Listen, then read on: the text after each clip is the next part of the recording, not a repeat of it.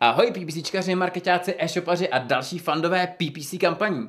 Já jsem Láďa Vitouš a vítám vás u už pátečního dílu Kliky Bydy noviny, vašeho oblíbeného všednodenního přehledu novinek ze světa PPC. A dneska se podíváme na eh, černý pozadí na Google, podíváme se na to, jak Google diskriminuje nebinární lidi, koukneme na slovenský článek o modifikátoru volné schody, a o tom, jak se s ním loučíme. Podíváme se na čtyři mýty, které vám brání uspět v placeném vyhledávání, na Town Hall, na Optimizeru, o agenturách a jak uspět v automatizovaném PPC světě. A nakonec se podíváme na srovnání dat prvních stran a romantických komedií na Brainlabs Digital. Tak pojďme na to. První článek je na searchengineland.com Google Search Dark Theme Mode expands, but search ads are hard to distinguish. Google v nějaký betě testuje černý pozadí ve svém vyhledávání a na Search Engine Net tvrdí, že reklamy na tom černém pozadí jsou hůř rozpoznatelný, že je hůř, hůř rozpoznat, že jde o reklamu Což by pro vás jako pro inzerenty mohlo znamenat to, že dostanete víc kliků, protože uživatel nepozná, že kliká na reklamu a ne na neplacený výsledek. Podle mě jsou ty varianty hodně podobné.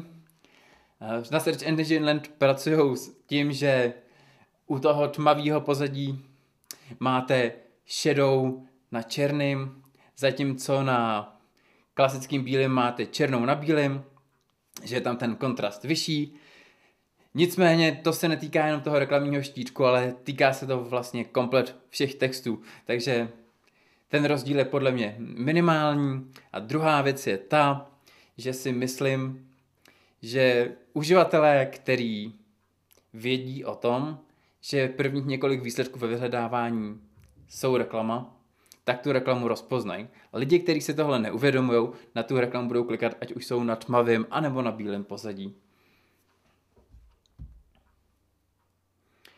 Tak, další článek na znovu na Search Engine Land a uh, Google Ads setting allowed advertisers to exclude people of unknown gender.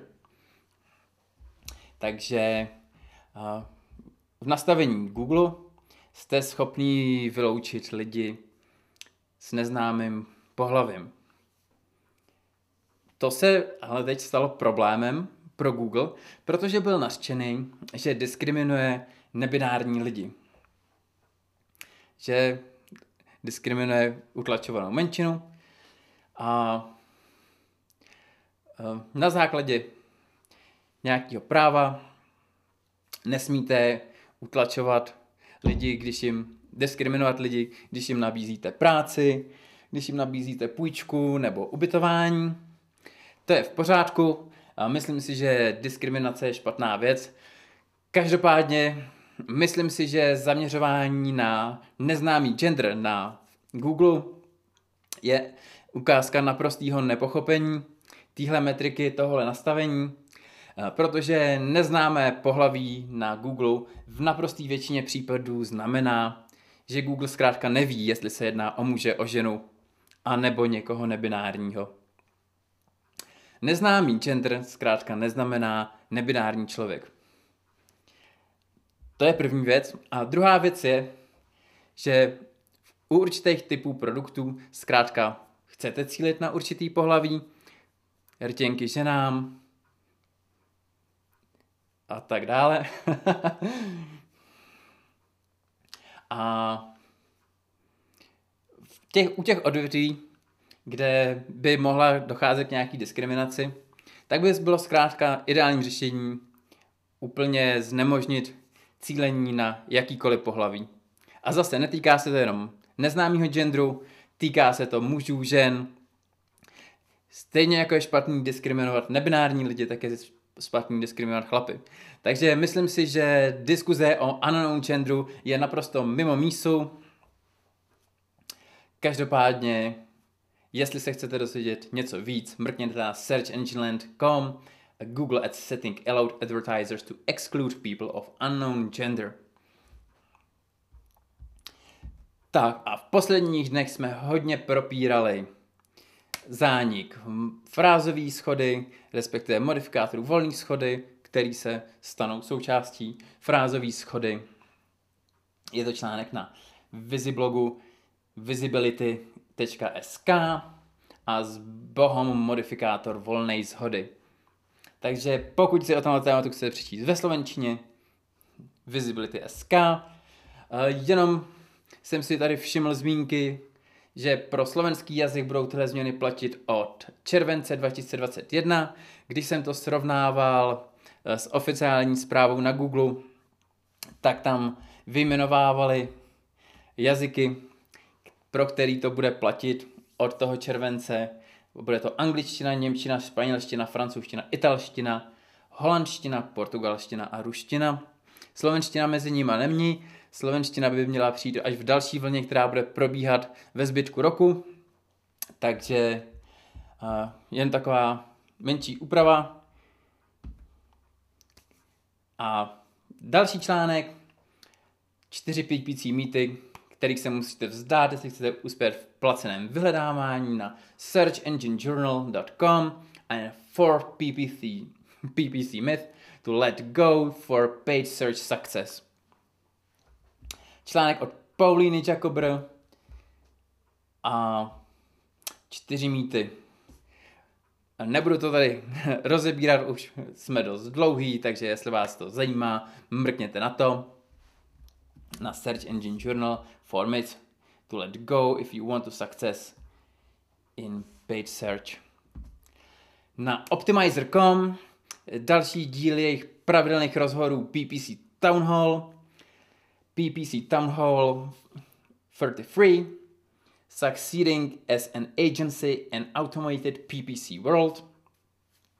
Myslím si, že pro agentury super, super resource.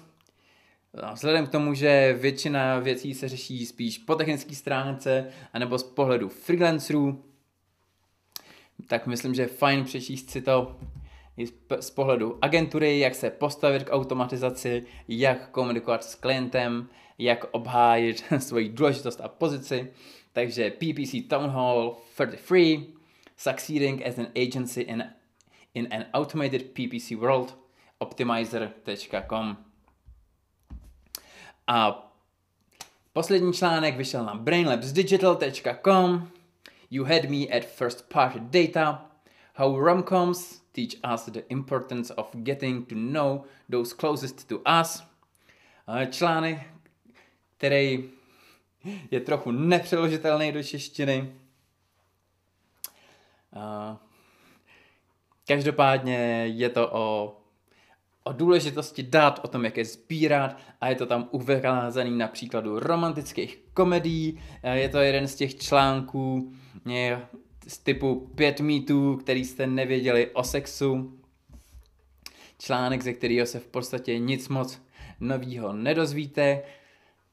Nicméně, pokud hledáte inspiraci na valentýnský večer a na romantickou komedii, tak v tomhle případě to může fungovat jako dobrý seznam. Pokud se chcete něco dozvědět o vyhodnocování dat, doporučuji spíše přeskočit. A pro dnešek to bylo opravdu všechno. Všechny odkazy najdete v popisku tohle podcastu. Pokud mi chcete zanechat nějaký vzkaz, tak běžte na ppcpodcast.cz a pokud se vám podcast líbil, tak mě ohodnoťte na podcastové platformě, na který mě zrovna posloucháte a já se na vás budu těšit ne zítra, ale zase po víkendu u dalšího dílu Kliky byly noviny. Díky za pozornost a budu se těšit.